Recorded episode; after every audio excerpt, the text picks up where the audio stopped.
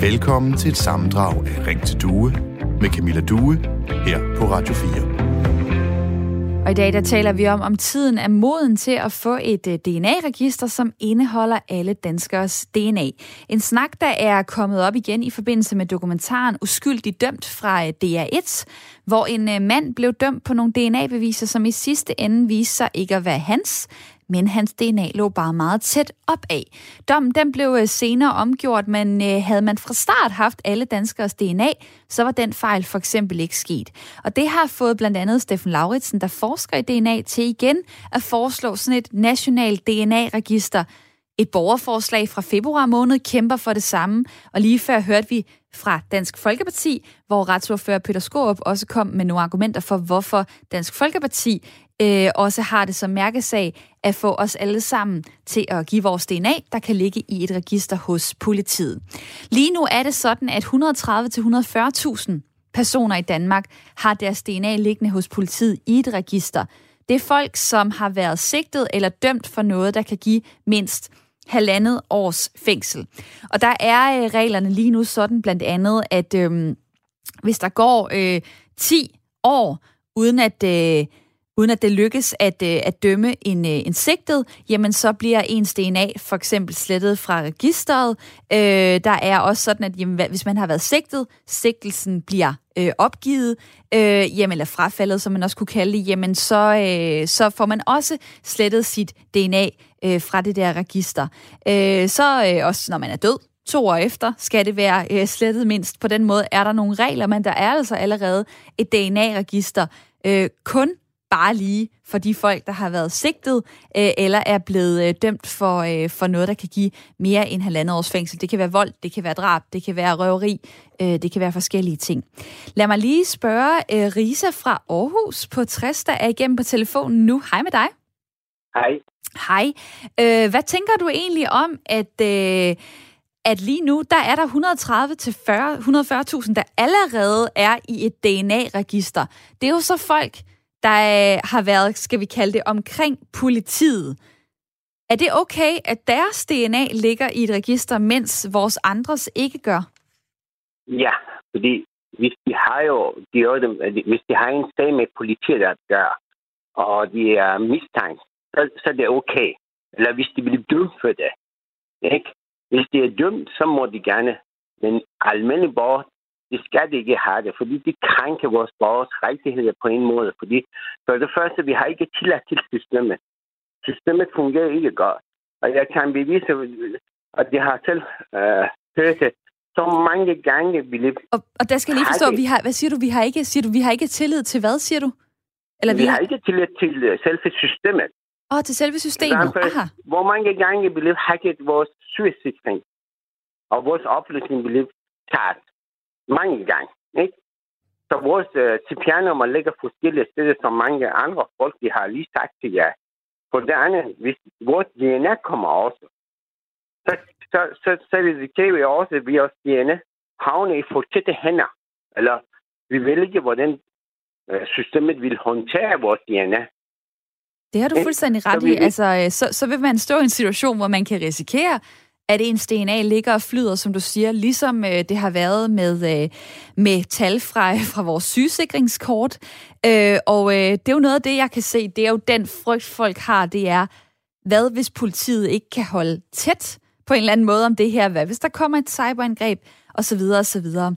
Risa fra Aarhus, det var super dejligt, du lige var med kort på telefonen 72 30 44 44. Jeg springer videre, fordi der også er mange, der ringer lige nu, og der også sker meget på øh, sms'en, som jeg også gerne lige vil, øh, vil dele med jer derude. Der er øh, nemlig en, der skriver sådan her til mig. Godmorgen. DNA-register er som idé rigtig godt. I praksis er det dog alt for farligt med øh, et værktøj, som man kan give politiet og vores magthavere. Så sent som i sidste måned kom det frem, øh, at PET jævnligt bryder loven med fuldt overlæg. Så vores retssamfund, det er altså en illusion er der en, der skriver til mig øh, på sms'en. Så er der kommet denne her fra Simon. Jeg kan ikke se, hvordan det skulle skade noget. Det er ligesom med kameraovervågning i byerne. Folk bliver helt fabrilske bare ved tanken, men hvorfor? Jeg har ikke hørt nogen rationelle argumenter imod nogen af delene. Hvordan skulle systemet for eksempel kunne misbruges? Det er ren sølvpapirshat, og det er fair nok, men jeg tror, at noget objektiv oplysning kunne være på sin plads, så det håber jeg, at vi får fra dig nu så ved jeg ikke om mig, det måske er mig, Camilla Due, her i uh, Ring til Due, uh, som er Radio 4 samtale- og lytterprogram. Jamen altså, jeg vil da uh, gøre mit for sådan løbende igennem programmet og, uh, og klæde jer på. Noget af det, jeg måske ikke har været så meget ind omkring, det er uh, lidt nørderi omkring, hvad DNA er. Jamen DNA, det er jo et molekyle, øh, som bærer på de fleste af de genetiske instruktioner, som øh, vi har os mennesker. Det vil sige, det forklarer alt om, hvordan vi er sat sammen og det er jo så noget af det, som øh, politiet øh, rigtig gerne vil have fingre i under en øh, efterforskning, fordi hvis de finder de her biologiske spor fra os på et gerningssted i et hår, øh, blod, sæd, spyt, hvad det kan være, så kan de få lavet en DNA-profil og sammenligne det med de mennesker, som allerede findes i DNA-registret, øh, eller med en konkret mistænkt, som man kan bede om at få lavet øh, en, en DNA-prøve fra. Øh, jeg vil gerne lige vende med Tony i mit lytterpanel, som også stadig er med. Hej med dig igen. Hej. Hej, det er Tony. Michael Jensen, 50 år, bor i Randers. Øh, det her med at få lavet en DNA-prøve, altså det kan man for eksempel gøre ved at få lavet sådan en kindskrab, hvor der er en stor vatpind, som øh, føres op og ned af slimhinden på indersiden af øh, ens kind. Det er jo en meget, meget øh, lille ting egentlig at give. Øh, I forhold til hvis du blev spurgt, vil du frivilligt lægge det her i puljen? Det kunne være, at der var flere og flere danskere, der gjorde det. Kunne du på nogen måde overveje det? Nej, jeg vil, jeg vil slet ikke overveje det. Det er fordi, at øh, Peter Skorp, han siger godt nok, at han vil lægge øh, sit frivilligt i puljen. Men øh, Peter Skorp og mig, vi er efterhånden op i jorden. Hvad med de fremtidige generationer? Hvad med de yngre generationer? Hvad kan det bruges til fremadrettet? Og det er der, det er der min skeptisk godt ligger. Hvad med mine børn? Hvad med, hvad, med, hvad, med, hvad med deres, deres børn, hvor det er sådan, at man har et DNA til at ligge, så man kan præge den fremtidige udvikling. Mm. Øh, også, også øh, både øh, af personlige oplysninger, men også omkring, øh, hvad skal man sige, øh, nu kan man se for eksempel, at man, man kan få i dag, hvis det er sådan, man skal have en baby, så kan man finde ud af, om det er sygt, inden man får det. Hvad så, hvis man kan gå skridtet videre og sige, jamen, i den her periode her, der vil vi, øh, der vil vi lukke ud, at dem, der har depression, det kan vi finde igennem DNA'erne. Jamen, så lukker man det ud, så der er ikke nogen, der bliver født med depression. Og det er, det er det fremadrettet, jeg er bekymret for. Mm. Øh. Og, og lige, lige når du er inde omkring øh, noget, øh, der, der handler om sygdom og så videre, så er det jo faktisk sådan, at øh, der tilbage i 2019, for to år siden, blev øh, oprettet noget, der hedder NGC, National Genomcenter, som i løbet af øh, de næste, ja, det det vil jo så være frem til cirka øh, 2023, skal analysere på arvemassen fra op mod 60.000 danskere, hvor målet er at blive øh, klogere på for eksempel, hvor meget medicin øhm, og andre typer behandlinger kan kompensere for, hvis man har nogle arvelige defekter i kroppen. Så vi har allerede noget, hvor man kan vælge at gå ind og sige ja tak til, at ens DNA bliver optaget i en form for register. Det er så i forbindelse med et sygdomsforløb. Der er altså 60.000 danskere, der indtil nu har, øh, har givet lov til det. Øhm, på sms'en, der er der øh, kommet en øh, besked her fra Daniel. Goddag. Jeg hader argumentet, hvis du ikke gør noget kriminelt, så har du intet at frygte. Men DNA kan jo misbruges. Kun misbruges, hvis du skaffer for eksempel blod, hår osv. fra den, du vil hænge ud. Men den mulighed er der, uanset om registret findes eller ikke gør. DNA kan jo bruges til mere end blot at finde forbrydere.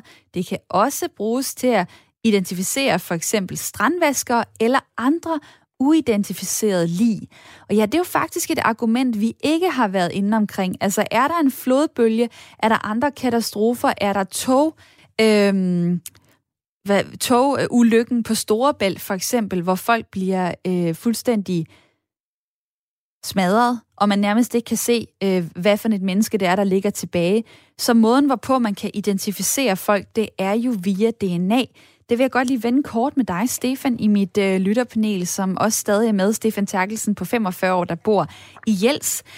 Har du tænkt over det? Altså den mulighed, det kan, det kan give, at øh, for eksempel familier kan få vidshed om, det er min søn, eller det er min kone, øh, der ligger der, og nu er hun død, og det er vi 100% sikre på, fordi at vi kan tage hendes DNA, og vi kan putte det øh, til en sammenligning i et register. Øh, det ved, jeg ved ikke, om jeg har tænkt på det, men, men, men, men det, altså, det ligger jo sådan set lidt op af intentionen med systemet er jo god nok. Altså man vil kunne løse mange ting, som er vanskeligere at løse i dag med det her system. Det er jo derfor, det er et forslag. Øh, men jeg synes bare, at øh, det er selvfølgelig forfærdeligt for de familier, der ikke kan få afklaring på, om, om deres øh, elskede er, er øh, død, eller blandt de, øh, de, de døde i en ulykke, eller et eller andet. Men vi, vi er bare nødt til at holde det op imod, øh, at, at det her jo også er et redskab, som i den grad kan misbruges. Og, og øh, øh, jeg, altså, jeg har lyst til at, sådan, lige at komme med, med, med et, øh, et eksempel på det. Øh, fordi det er sådan, at, at det er svært at spå især om fremtiden, og hvis vi lige sådan skruer tiden sådan lidt tilbage til 30'erne, og ser på, hvordan Europa øh, fungerede der, jamen, der havde vi et Tyskland, som, øh, som egentlig var i fremgang, og jeg tror ikke, der på nogen, var nogen på det tidspunkt, der kunne forudse den øh, katastrofe, øh, som, øh, som øh, øh, vi stod over for i Europa med, med et nazi-Tyskland tilbage i 30'erne. Men prøv at forestille dig, hvis, øh, hvis Hitler havde haft et, øh, et nationalt DNA-register. Altså jødeudryddelsen havde jo gået voldsomt smooth øh, i, i sådan et system. Øh, og vi er bare nødt til at huske på, at, at øh, historien fortæller os bare, at tingene kan gå rigtig, rigtig hurtigt. De generationer, som vi har i dag, øh, der, er ikke, altså, der er ikke nogen, der har oplevet i Danmark øh, tilbage, i hvert fald så, så er de virkelig, virkelig oppe i årene, øh, at demokrati og ytringsfrihed, det er noget, vi kæmper for. Det, det har vi haft så længe, så det tager vi for givet. Men, men og det, altså, det, vi, kan, vi det... kan bare se, hvor hurtigt tingene kan skride. Og jeg synes, det vi har set hen over det sidste år med corona, er, øh, er enormt skræmmende. Altså, øh... Og det, det er nok til egentlig at sige, at øh, corona er eksemplet som gør, at et DNA-register, jamen det kan rykke sig på samme måde. Der er øh, fare ved at, at, at levere sin DNA som øh, helt almindelig borger ind til, øh, til politiet. Øhm, jeg har også Paul Heiberg Gade med på telefonen nu, der skal snakke øh, lidt om det her med misbrug. Selvstændig konsulent i blandt andet databrug og dataetik. Hej med dig. Hej. Hej. Tak fordi øh, jeg må være med. Jamen det må du da. Og øh, der er jo mange, der skriver til mig på sms'en lige nu. Tidligere øh, var der en Simon, der sagde, at han håbede virkelig, at jeg kunne komme med nogle gode argumenter og noget, som sådan øh, endnu mere satte det på plads. Hvad er det egentlig, man, øh, man skal frygte? Hvad vil du sige, hvad, hvad er den største fare ved et DNA-register, øh, som indeholder alle danskers DNA? Uha, jamen det, det er jo virkelig et stort øh, og super spændende spørgsmål. Det tror jeg slet ikke, vi har tid til at komme rundt i alle øh, afkroge af. Altså for det første må man lige slå fast, at, at øh, det er lige så naivt at sige, at der ikke er nogen fare ved det, som at sige, at det på den anden side skulle være helt værdiløst. Fordi selvfølgelig er der en kæmpe værdi og en masse ting, man kan bruge sådan et register til her af sådan i gode ting, gode ting, men så snart der er det, så vil der også være nogle steder, hvor det kan misbruges eller bruges på en måde, der ikke er hensigtsmæssig. Og der, altså, vi kan jo bare kigge på historien, hvordan vi ellers er kommet til at, at overforbruge de registreringer og de databaser, vi ellers øh, har skabt. Og der er især sundhedsdata jo notorisk et sted, hvor at, øh, at øh, og det vil jeg sige, det her hører ind under, det er noget med vores, øh, vores biologi.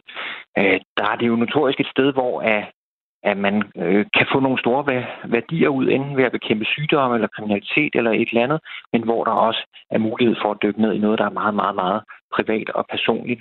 Øh, og det er sådan set uanset om det er velmenende forskere, som kommer til at, at, at bruge det til mere, end det var øh, tiltænkt, eller det er forbrydere eller eller myndigheder, som går ud over de grænser, der egentlig var tiltænkt, øh, at man bruger sådan noget data til.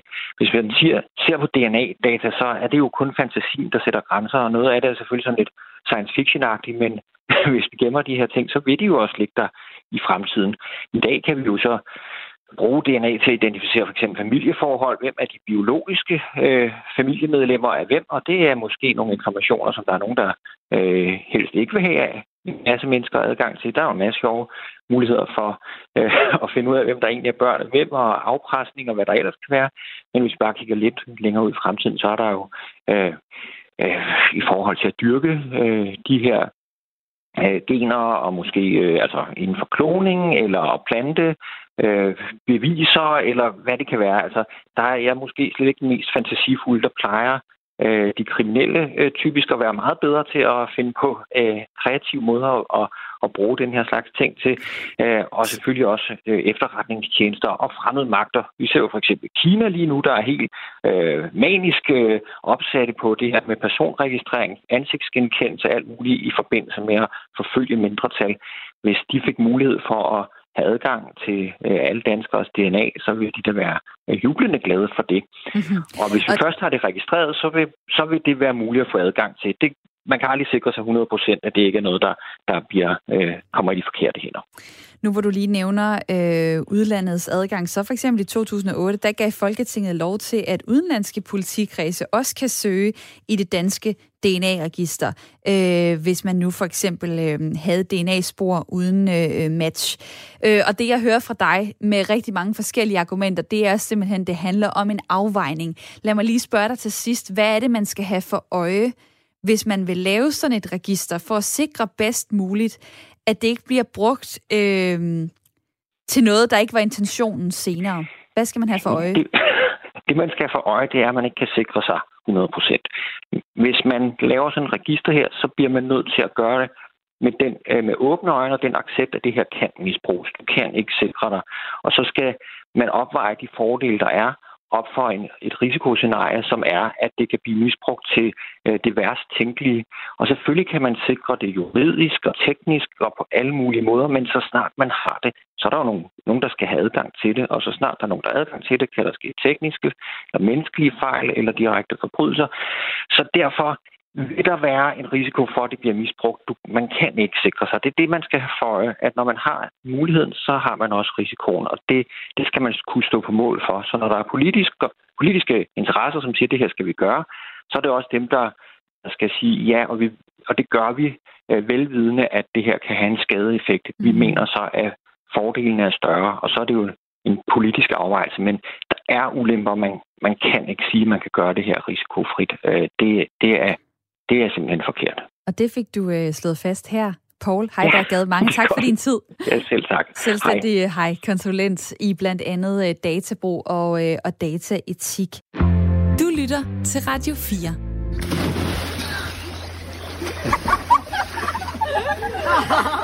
Ordentligt koldt. Ordentligt koldt. Ja, lige nu er det kun øh, de friske, der bader, men snart så er sommeren her, og så skal folk lige have en dukkert. Derfor laver man i dag en forårsrengøring af Københavns havne, for at rense vandet. Men hvor man må bade i havnen og i havne generelt, det er en hæftig debat. For cirka en måneds tid siden kom der nemlig et nyt havnereglement i København, som blandt andet betyder, at nu kan man få bøder af politiet, hvis man bader uden for de markerede badezoner og døbeområder. En bøde på omkring 1400 kroner, hvis man altså ikke holder sig inden for reglerne. Københavns politi har været ude at skrive på Facebook, at det handler altså om sikkerhed. Det handler om, at man ikke kan blive set nede i vandet, hvis der for eksempel kommer en havnebus øh, eller en øh, kanalrundfart sejlende forbi. Øhm, Omvendt så øh, siger Socialdemokratiets spidskandidat til kommunalvalget, hun hedder Sofie Hestorp Andersen, hun siger, hun mener faktisk, at de badende i København skal prioriteres højere end de sejlende, og at man kan udstede bøder er slet ikke noget, som hun er med på. I andre byer, der er der jo også havne, øh, som folk gerne vil bade i. Det er Forborg, det er Aarhus, Odense, Aalborg, Hasle på Bornholm, hvor der er blevet lavet nogle organiserede steder, hvor man kan springe i vandet. Så er der også havnebade på vej i Frederikssund, i Esbjerg for eksempel. Men rundt omkring, så øh, bliver der jo også nyt en dukkert af og til, hvor det ikke lige er tilladt. For eksempel i Aarhus, der er bøden på 2.000 kroner, hvis man gør det. Og jeg spørger øh, i dag, bør man kunne hoppe i og få et døb, hvor man har lyst i de danske havne? Eller synes du faktisk, det er fint, at bliver sat nogle regler for det her. Og øh, det handler jo også om sikkerhed. Jeg vil lige tage dig med ind i snakken, Jørgen Ringgaard. Hej. Hej. Formand for Aarhus øh, Sejlklub. Vi har tidligere lige hørt fra en sejler, Jeppe, der ringede ind og fortalte lidt om, hvor svært det kan være at se en badende person, hvis man øh, sejler på en, øh, en båd. Men en ting, det er ligesom sikkerheden i vandet. Noget andet, det er også det, der ligesom følger med på land. Hvad er det for nogle udfordringer, I oplever med de badende gæster? Hvad fører det med sig også på Aarhus Havn? Øh, jo, jeg vil lige sige først, at jeg forstår fuldt ud, at folk de gerne vil øh, hvad kan man sige, have mulighed for at hoppe i vandet, når vejret er fint og så videre, ikke også? Øh, det er ikke det, vi sætter spørgsmålstegn ved. Og der er det nu sådan i Aarhus, at man øh, i havneområdet har lavet et øh, havbad, hvor der er mulighed for at bade. Øh, Sikkert det, et ret populært et af slagsen. Ja, øh, og, og, og det der er lidt af problemet for os, det er udover sikkerhedsproblemet, som i overvart har været omkring, at øh, det kan være søren svært at se øh, en, der ligger og svømmer i vandet. Og det vil jo være dybt ulykkeligt, både for den, det går ud over, men også for den, der kommer til at forårsage en ulykke, hvis der skulle ske en ulykke. Så der er en god grund til, at, at badning er forbudt, specielt i Aarhus Havn, som er meget smal. Aarhus Løsbåd Havn er et meget smalt løb, med adskillige foreninger, der øh, har både liggende i havnen og stor trafik ud og ind. Øh, øh, et voksende antal super, der padler ud og ind, og roer, der skal ud og ind af et smalt øh, havneløb. Så jeg håber, folk kan forstå, at, at det er ud fra en sikkerhedsbetragtning, øh, at vi er tilhængere af, at, øh, at det badeforbud, der er i havnen. Og så har vi, fået, slået, også, ja, og så har vi fået slået det fast. Og hvad er det så ellers for nogle udfordringer, det også kan give, hvis man siger, jamen øh, folk må bade, hvor de vil? Ja, altså det vi så har oplevet, og det er jo ikke noget, man kan sige, det har ikke så meget at gøre med, om folk skal have lov at bade eller ej. Men det vi har oplevet, det er, at øh, de få steder, hvor man så øh, kan samles og hoppe i vandet øh, i Løsbådehavn, der samles der ganske mange mennesker om sommeren. Og det, fører, det ene fører så det andet med sig. Det er ikke, man bader ikke kun. Man samles en masse mennesker, og så begynder man at grille. Øh, og, og det er selvfølgelig vældig hyggeligt. Og så begynder folk at gå ud på vores både. Øh, og det synes vi jo ikke er acceptabelt. Så der bliver så, faktisk bortset... Øh, for meget liv på havnen på en eller anden måde? Nej, der, der bliver ikke for meget liv, der bliver forkert liv. Mm. Altså, øh, vi har ikke, altså hvis vi ser bort fra, om man skal have lov at bade eller ej, synes vi jo også, at folk skulle have lidt selvdisciplin, at hvis de så gør det og samles og har det hyggeligt, det er okay for os, øh, så skulle de respektere, at øh, man altså ikke været ombord på folks både og sidder der med engangsgrill og, og laver mere eller mindre svineri og nogle gange herværk. Øh, det er et andet problem, som vi har, som er en følgevirkning af, at der er en frygtelig masse mennesker, der, der bader der. Men det var da spændende, at du lige ville øh, fortælle om det øh, ganske kort her. Jørgen Ringgaard, formand for Aarhus øh, Sejlklub. Øh, imens vi taler her, så øh, er det jo dejligt at se, at der er folk, der lytter med. Der er folk, der skriver til mig på sms'en 1424. Øh, en sms, jeg lige vil dele her fra Daniel, som ikke har båd. Han skriver, Goddag, havne er til skibe. Det er hele formålet. Men så må vi jo vende den om. Hvis folk vil have mulighed for at bade øh, i de lokationer, hvor der er bygget både, jamen så må vi jo også give plads til, at bådene kan sejle, hvor de vil. Men nej, der er regler for, hvor folk må sejle med for eksempel speedbåde. Vi har enormt meget kyst, så bad dog der. Hvorfor bruge den smule plads, vi har indrettet til bådene, til noget andet? Øhm, og man kan jo også komme igennem på telefonen. 72 30 44 44. Jan fra Helsingør er med mig nu. Øh, du siger, hvor der er mange mennesker, må der også være regler. Så du er helt fin med, at man kan få en bøde for at bade i havneområder, hvor det ikke er tilladt, eller hvad? Jeg ville selvfølgelig være ked af at få en bøde, men øh, vi er nødt til at have regler, hvor der er mange mennesker. Altså ellers så bliver det anarki, og det er det, der gør, at de stærkeste kommer til at bestemme over de svageste. Jeg synes jo, det stemmer meget godt overens med det, øh, Jørgen Ringgaard fra Aarhus Sejlklub lige, øh, lige snakkede om her før, at det, det fører noget med sig, når, når man øh, giver folk mulighed for at bade. Altså, der bliver der en helt anden øh, stemning, der bliver noget hygge øh, og så videre. Øh, nu, øh, nu bor du øh, i, i Helsingør. Øh, oplever, oplever du, oplever I nogle udfordringer øh, i forhold til til jeres område? Ja, nu bor jeg lidt nord for i, i Hornbæk, og øh, der har vi en kæmpe stor strand, og jeg oplever ikke, at der, at der sker nogen ting, fordi stranden, den øh, bruger folk til at bade i, og, og, og Løsbådehavnen, den bruger folk til at sejle i. Men øh, der kunne let ske øh, ting, hvis, hvis øh, der ikke var nogen regler. Der er øh, også en, der skriver til mig, vi er nok et af de lande i verden, der har flest meter kystlinje per indbygger, og så bliver vi stødt over ikke at kunne bade lige præcis, hvor det passer os. Er vi ikke lidt forkælet, skriver Kim til mig på, øh, på sms'en. Hvad tænker du egentlig, øh, Jan, om, at, øh, at det her det overhovedet er en debat? Altså, at, øh, at folk kommer op og kører over, at der bliver sat nogle begrænsninger for, hvor man må bade i for eksempel Københavns Havn? Jamen, jeg kan godt forstå, at der er den debat, fordi måske er der ikke faciliteter nok til, til alle de mennesker, som bor i København. Altså, så der er måske ikke badesteder nok. Og det kan man måske begynde at kigge på, at der skal udvides, sådan så der bliver flere steder. Fordi det tyder på, når folk udtaler sig, at det, det er svært at komme til. Og det er også det, jeg har øh, læst om flere forskellige steder faktisk, at det, det er ikke fordi folk ikke vil gå hen i de afgrænsede områder, men der er bare så mange mennesker, at øh, det kan være svært at komme til. Særligt her under corona bliver det nok også en udfordring, hvis der kommer nogle øh, restriktioner på, hvor mange mennesker, der må samles i et havnebad. Tusind tak, fordi du var med, Jan fra Helsingør. Vi springer til Pandrup i Nordjylland, hvor Christian lige også får et øh, ord med her. Hvad, hvad, ja. hvad tænker du oven på dagens snak? Jamen, øh, jeg synes, der er rigtig mange gode input til det. Og jeg kan godt forstå, at der er også en del ironi og så videre med, når folk synes, at folk de skal svømme ind i skibsruer og så videre. Men øh, pointen af det hele, synes jeg i hvert fald, det er jo, at havnene, de er jo bare store parkeringspladser for skibe. Og vi lader heller ikke børn og andre løbe rundt og lege på parkeringspladser, hvor der, der er fast trafik. Det er da en meget god, så... øh, det er en meget god pandang. Og Christian, øh, tak fordi du var med her ganske kort. Du kører bus. Det er måske også derfor, at du øh, lige præcis nævner øh, det her med parkeringspladser. Det synes jeg da egentlig er et, øh, et meget godt sted at slutte. Sådan kunne man i hvert fald kigge på det.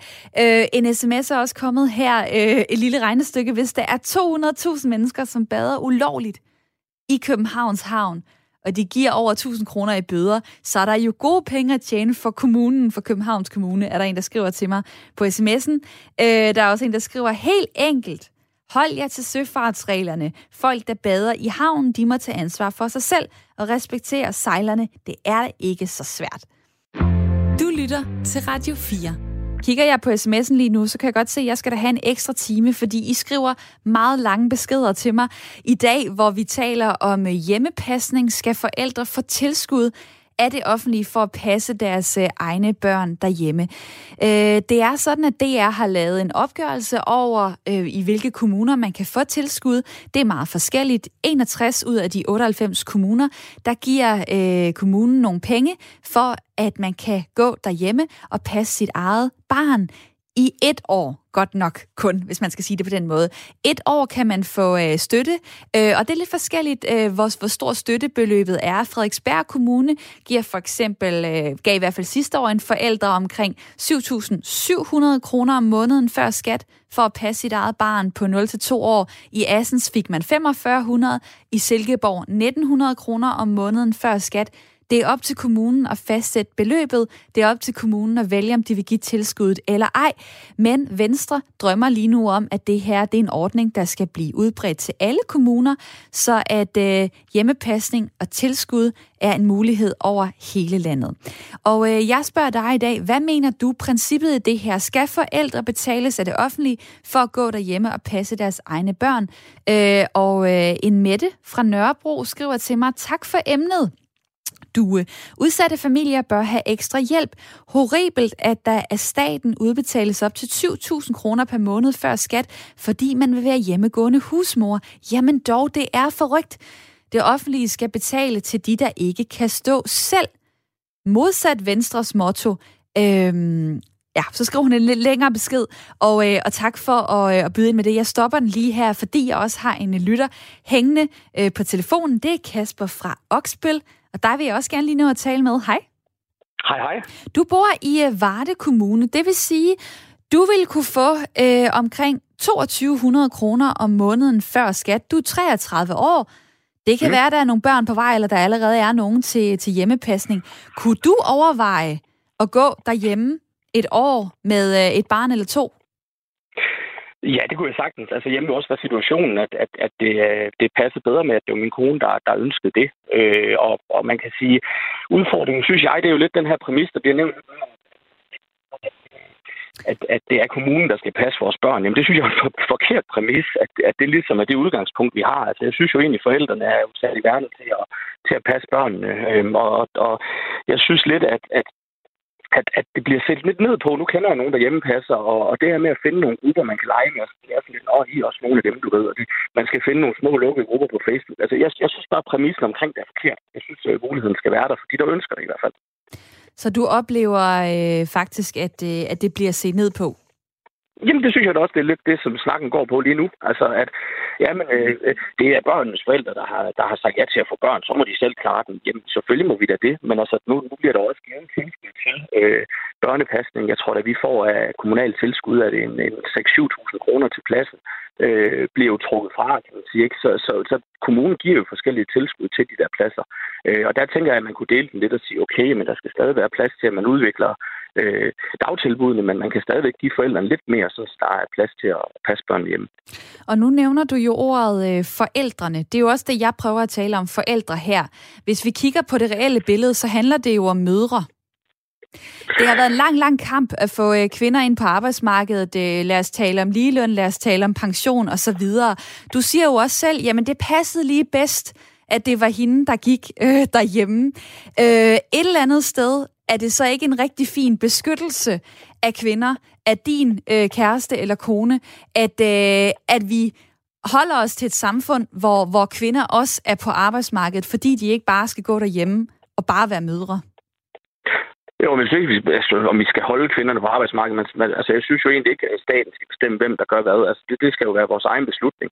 Øhm, og det, jeg kunne sagtens se, altså en anden mulighed er jo i det her, og, og det er heller ikke, nu øh, arbejder jeg selv hjemme og også glad for at have børn. Så man kan sige, jeg synes, hvis man nu havde mulighed for et større tilskud, det vil også give mulighed for, at øh, jeg kunne flexe noget mere og have færre timer, sådan så jeg også kunne deltage mere øh, hvis det var det ønsket var. Så man kan sige, jeg synes ikke, at det ene udelukker det andet. Jeg synes, man bør se det som en helhed, og så sige, at, at det beløb, der kan gives, jamen det kan gives, sådan så det kan passe bedre med, at der måske er to, der går på deltid, sådan så man som familie får mere tid sammen. Så det bliver en hel form for omstrukturering måske af, af familielivet. Øh, det er jo sådan, at man maksimalt kan få op til, til dagpengesatsen, som er omkring de her 19.000 før skat. Man kan maks få støtte til tre børn. Det vil sige, hvis man øh, kan gå hjem med dem på samme tid, kan man jo godt pulje pengene og komme op øh, i lidt højere beløb. Nu er øh, Varde Kommune ikke et af de steder, øh, hvor der bliver givet et særligt stort tilskud. Så, øh, så du kunne jo overveje at kigge der omkring, altså, fordi jeg står her med, øh, med et kort. Jamen, Ringkøbing Skjern er jo et fantastisk område, hvis man har lyst til det, så det, det kan jeg da anbefale. Øh, men, men nu var det ikke ønsket for os at flytte, vil jeg sige. Men, men du har ret, altså Esbjerg Kommune, Ringkøbing Skjern Kommune gør det jo øh, i hvert fald bedre. Ja, der giver de nemlig omkring de, de 5.000 øh, øh, i tilskud for de 0-2-årige, og så øh, 3.500, øh, hvis, hvis børnene er øh, 3-5 år. Jeg, jeg, jeg, jeg altså, det vil da øh, gavne rigtig, rigtig meget. Men, men, øh, men, ja, men øh, ja, der er masser af muligheder, heldigvis, hvis der man ønsker at flytte for det. Lad mig lige spørge dig. Du siger så et højere tilskud. Mm. Hvor højt skal det være, for at det ikke bliver en forretning? Jamen, det, det synes jeg er svært. Nu, nu, nu bliver der sagt, at det ikke må være højere end dagpenge, så har jeg det sådan lidt, jamen, hvis man i periode går hjemme, for eksempel på dagpenge, øh, hvorfor skal dagpengesystemet betale, hvis, man, hvis nu var der, ja, det var sådan et spørgsmål, hvor, hvor pengene kommer fra, men hvis det nu gav mere mening, at, at det hang sammen på den måde, at man ikke skulle være nervøs for at skulle finde job og søge stilling og kunne være endnu mere i børn, jamen hvorfor, hvorfor gjorde det så ikke noget, at, at det var det samme som dagpengesatsen? Øh, igen, det er for en begrænset periode, det vil give nogle andre muligheder. Og som du så er lidt inde på, øh, så synes jeg, det er jo lidt en omstrukturering af det hele. Jeg, jeg synes ikke, vi bare kan kan tage et element af det og så kigge på det. Altså, det er jo noget, man, man, man burde se på hele præmissen omkring, det synes jeg, og så strukturen i, i, den del. Og så kan du glæde dig over, at du ikke bor i øh, Tønder Kommune, som øh, jeg skal snakke med øh, lige om lidt, for der er der ikke nogen støtte, men du bor trods alt i Varde, hvor øh, hvis I øh, kastede ud i det, hvis I skulle have et barn mere, så kan I få omkring de 2200. Det var i hvert fald støttebeløbet sidste år, øh, hvis, øh, hvis man har et, øh, et lille barn. Tak fordi du var med her, øh, Kasper. Velkommen og God dag. Ja, tak i lige måde.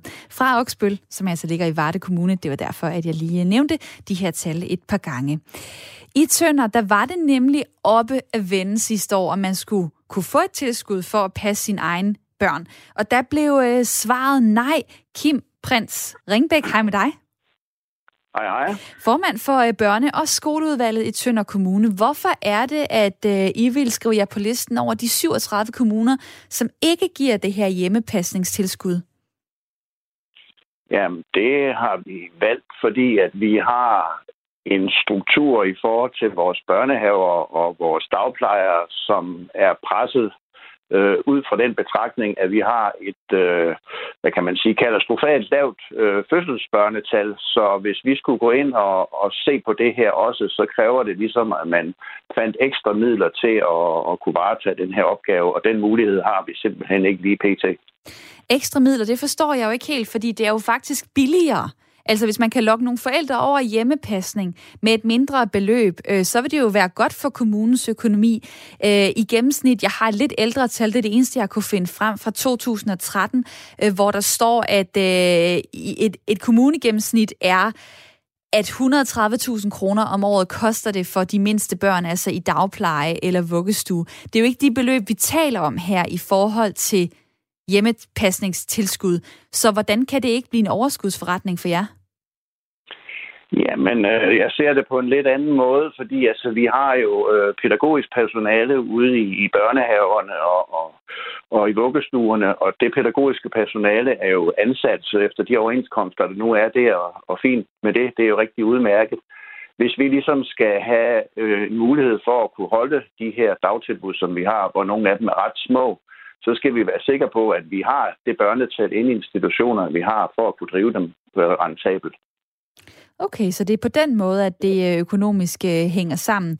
Øhm, hvad tænker du om øh, muligheden for at give forældre øh, lidt mere frihed til at vælge, hvordan deres øh, familie struktur skal være. Altså nu talte jeg lige med, med Kasper fra, øh, fra Oksbøl. Altså, det kan jo være, at vi har skruet det her system helt forkert sammen. Det kan godt være, at økonomien er, som den er i jeres kommune, men tanken om, at forældre kan få, skal vi kalde det et friår, øh, hvor de stadig får en lille chat penge fra kommunen, og så har de noget virkelig kvalitetstid sammen med deres børn. Hvad tænker du om det? Jamen, øh, det tænker jeg rigtig positivt omkring. Vi har også haft øh, møde med øh, en, en forældregruppe, som har haft det her ønske, øh, da vi havde punktet op øh, sidste efterår. Og deres øh, motivation til at gå derhjemme og, og have deres børn derhjemme, nogle gange sammen og nogle gange øh, hver for sig, jamen altså, det var øh, helt sikkert, det var en positiv oplevelse, og vi ville gerne kunne understøtte det, hvis vi havde muligheden. Vi har bare brug for ligesom at kigge på vores savnede øh, øh, dagtilbudsstruktur for at kan, kan gå ind og sige, at den, den opgave vil vi også kunne løfte. Så øh, jeg har forståelse for det, og jeg synes, det er et rigtig godt initiativ. Vi bliver bare for sårbare i, i vores kommune.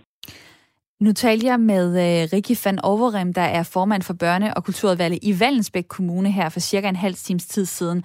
Uh, så vidt jeg husker, hvis jeg lige uh, uh, hiver tallene frem, så var det omkring 50 børn i Vallensbæk Kommune, der uh, blev hjemmepasset med tilskud, fordi der kan man nemlig få uh, helt op til 7.500 kroner om måneden før skat for det. Det kunne jo være, at det var meget, meget få forældre, i jeres kommune, der havde lyst til at, øh, at benytte sig af tilbuddet. Tror du ikke, man kunne lave en ordning, hvor det, hvor det ikke får hele systemet til at ramle? Altså jeg tænker, er det i virkeligheden, fordi I bare ikke gider have, at, øh, at børn bliver hjemmepasset? Altså, vi gider gerne at have børn hjemmepasset. Vi skal bare sikre på, at vi ligesom har en loyalitet til forhold til alle de andre forældre, som benytter sig af det almindelige dagtilbud og dagplejer og, og vuggestuer og hvad der måtte være. Og, og der må vi sige, at altså, vi har så mange små institutioner i en geografisk stor kommune, så, så der kan man ikke helt sammenligne os med, med det, som du lige lægger for land med. Men altså, vi har været inde og undersøge, hvor mange det vil dreje sig om, og det vil måske dreje sig om en, en, en 10 stykker, men vi, vi ved det ikke. Altså, vi har bare fået nogle henvendelser, og vi får det sikkert også fremadrettet. Ja, fordi det her, det er en... Øh snak, en debat, en diskussion, som kan fortsætte. Jeg vil lige sende dig ud af radioen med en hilsen fra Asker fra Nordjylland, som skriver, giv lige Kim noget mere taletid. Han har nogle fantastiske argumenter. Der er i hvert fald en, der er enig med dig, Kim Prins øh, Ringbo, øh, Ringbæk. Tak fordi, at du var med her. Ja, men det er altid rart at have nogen, der er enige. tak, selv tak, og god dag. Lige måde. Formand for øh, børne- og skoleudvalget i Tønder Kommune. Så sidder der måske 10 andre lyttere og tænker øh, det modsatte, men øh, jeg synes, det er dejligt, at jeg derude skriver på sms'en lytter til Radio 4. I dag, der taler vi om de mange helligdage, dejlige helligdage, vi har i løbet af foråret. Om en uges tid, så rammer vi den næste, det er Stor Bededag, som giver de fleste af os en forlænget weekend. Helligdagene, de er dejlige, de er bare ikke fleksible de er sat ind i et meget bestemt fast system. Det skyldes vores kristne forhistorie. I dag så øh, taler vi om, om det er noget, vi skal ændre på, om man selv skal kunne placere helligdagene der, hvor man har lyst. Øh, det er noget, som Sikander Sedik, der er politisk leder for Fri Grønne, et nyere venstrefløjsparti, har været ude og advokere for i Berlingske, og han forklarede det også lige inden nyhedsoverblikket her på Radio 4, hvorfor det er, han mener, det er en god idé. Blandt andet fordi, så tager man også hensyn til andre folks trosretninger, andre folk, der altså ikke ligesom øh, majoriteten i Danmark er kristne. Øh, det kunne være jøder, det kunne være muslimer, det kunne også være ateister, man tager hensyn til. Så jeg spørger dig i dag, øh, om du gerne vil beholde det system, vi har i dag, med faste helligdage, eller om du taler mere for større fleksibilitet. Skal man selv kunne vælge, hvilke helligdage man har fri på? Og grundlovsdag skal reserveres til fejring, foreslår Anne Vibeke. Der er jo nogle øh, konkrete, lette ting ved, at øh, helligdagene ligger på de samme dage for alle i den danske befolkning.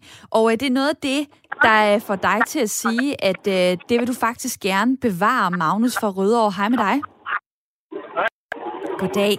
Øh, du er øh, skolelærer, du er 27 år, og derfor så øh, ser du et problem, altså fordi du er skolelærer, ved at øh, helligdagene skulle være fleksible. Prøv lige at uddybe.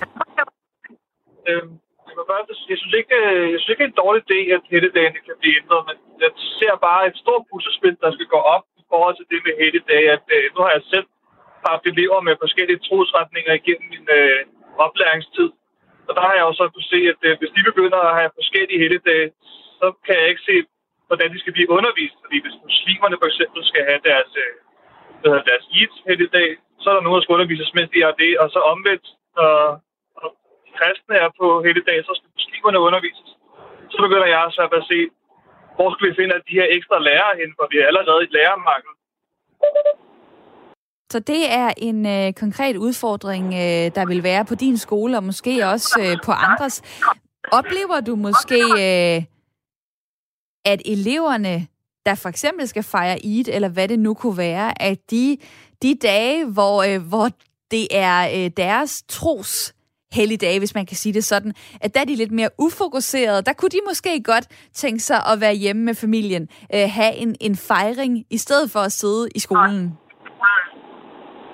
Ja, det oplever jeg godt nok også, at det, de kan være ukoncentrerede, men der er også nogle familier, der så er med på, at skole er, er en nødvendig sted, hvor de godt må få noget energi, fordi især for børnenes skyld, og det er jo igen op til børnene, og de selv de vælger at, at fejre ramadaner og være med på den.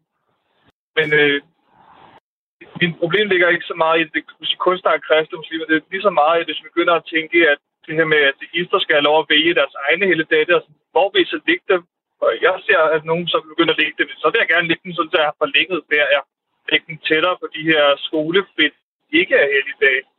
Og det kan gå ud over, hvordan vi skal føre skole. Vi planlægger jo uge for uge, hvordan undervisningen skal være. Og pludselig står og mangler en halv klasse, når vi laver undervisning, som kan være relevant for en eksamen, eller undervisning for et meget vigtigt emne, så ser jeg, kan vi problem for en lærer, at man over tre uger skal lave den samme undervisning. Og vores pensum er allerede pakket i forvejen. Hmm. Magnus fra øh, Rødovre, tak for lige at sætte fokus på det. Så lidt. Dejligt at høre fra dig. Og nummeret øh, herind til det er 72 30 44 44 72 30 44 44. Jeg har også øh, Per fra Sten Lille på Midtjylland med nu, 55 år, og velkommen til. Tak skal du have. Du øh, er også lidt inde omkring de udfordringer, det kan give øh, på, på arbejdsmarkedet, men mere i forhold til overenskomster? Jamen, jamen jeg, jeg synes bare, man kommer til... Vi skal jo have en eller anden form for fællesskab, og man kommer til at rode rundt i en masse ting. Fordi øh, som, som ansat, så ville jeg jo synes, at det var dejligt, at man kunne lægge sin helligdag der, hvor man ville, så ville jeg jo gerne have min helligdag de dage, jeg arbejder. Fordi så får jeg jo dobbelt løn. Og der skal jeg lige forstå, øh, hvorfor tænker Jamen, du, du så ikke, ja, hvorfor tænker du så ikke, at det, altså, at det kan løses, at man kan øh, Jamen, lave forskellige versioner? Det, det, der jo, det, der jo kort og godt vil være, det er, at vi har nogle faste helligdage, der er skrevet ind i de forskellige overenskomster. Og det er de dage, hvor man får dobbelt betaling for at være der. Og hvis man så øh, egentlig kan tvinge sin arbejdsgiver til at flytte rundt på helligdage, så får man jo, øh, så får man jo dobbelt, øh, dobbelt betaling for at sidde i en lukket forretning eller et eller andet andet. Jeg synes hellere, man skulle tænke i en anden, jamen jeg synes hellere, man skulle tænke i en helt anden del, og det er at sige, at de helligdage, vi har, det er jo nogle helligdage, vi har for at skabe et fællesskab. Og så skulle man hellere være inkluderende og så sige en stor bededag, som er sådan en oprydningsdag for, for helligdag, at man lagde den mere strategisk, så den også kunne passe for andre mennesker end lige magneteten.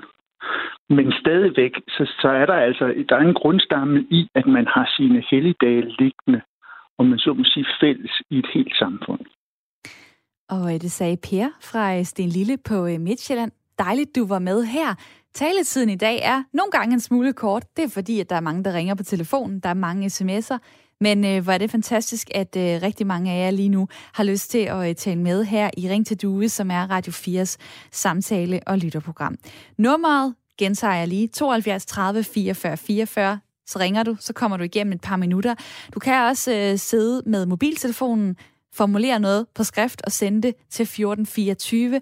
Begynd din besked med R4. Der er Claus fra Rødovre, der skriver, selvfølgelig skal helligdagene laves om til almindelige fridage. At bibeholde helligdagene, fordi folk er åh så kristne, er noget fis. De kristne helligdage er ikke andet end en amerikaniseret forbrugsfest, som giver depressioner til enlige mødre på kontanthjælp.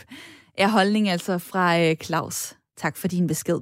Med mig har jeg nu også Lars Bøje Mathisen. Velkommen til dig. Tak skal du have. Du er blandt andet ligestillings kultur- og beskæftigelsesordfører for nye borgerlige. Og øh, det her forslag med fleksible helligdage er ikke noget, du er, øh, er særlig glad for. Hvad for en skade er det, du frygter, det vil gøre at åbne op for en mere inkluderende tilgang til helligdage? Ja, nej, først og fremmest, så, så, så er det her jo en lang perlerække af, af, af forslag, der kommer fra, fra de frie grønne. De er lidt bagud med at få deres vælgererklæringer, så, så vi kommer til at se flere og flere obskure ting, som kommer fra deres side. Men nu sidder de jo i Folketinget. Hov, hov. Jo, men, men, men det, det, altså prøv at høre, så, så, så laver de jo sange for at komme i aftenshow og alt muligt andet. Det er fair nok. Det her, det, det er jo så, kan man sige, så et reelt forslag, som jeg ved, 3F tilbage i 2010 også har snakket om og sådan noget ting. Så det kan vi jo så forholde os til lidt mere. Ja, der, der, bliver, der bliver jeg også bare lige nødt til at sige, øh, altså der er jo øh, virksomheder, det er så i Sverige, der lige nu øh, øh, gør det her, altså som har indført øh, fleksible helligdage. Så måske er vi bare meget bagud her i Danmark. Nej, jeg synes faktisk, det er en styrke, at vi siger nej til, øh, at, at det her det skal ske. Øh, når, når de frie grønne de foreslår det her, så er det baseret på, at, at de vil give øh, og synes, at for den mindre gruppe tal, vi har af muslimer, de skal kunne holde de helligdage, som de vil, for eksempel rundt omkring Eid og Ramadan, og så kan de så arbejde på de andre dage, som, som, som er. Og man skal lige huske på, ude i virkeligheden, øh, i, i daglige dagligdag for socioassistenter og på sygehus og sådan noget ting, så finder man jo ud af det her. Altså, øh, der, der, øh, der, der, der, der har vi bare sådan i samfundet, jamen, sådan, der er nogen, der holder fri på de dage, og andre holder ikke fri på de dage. Så en lang række tilfælde, så er det her sådan et ikke-problem.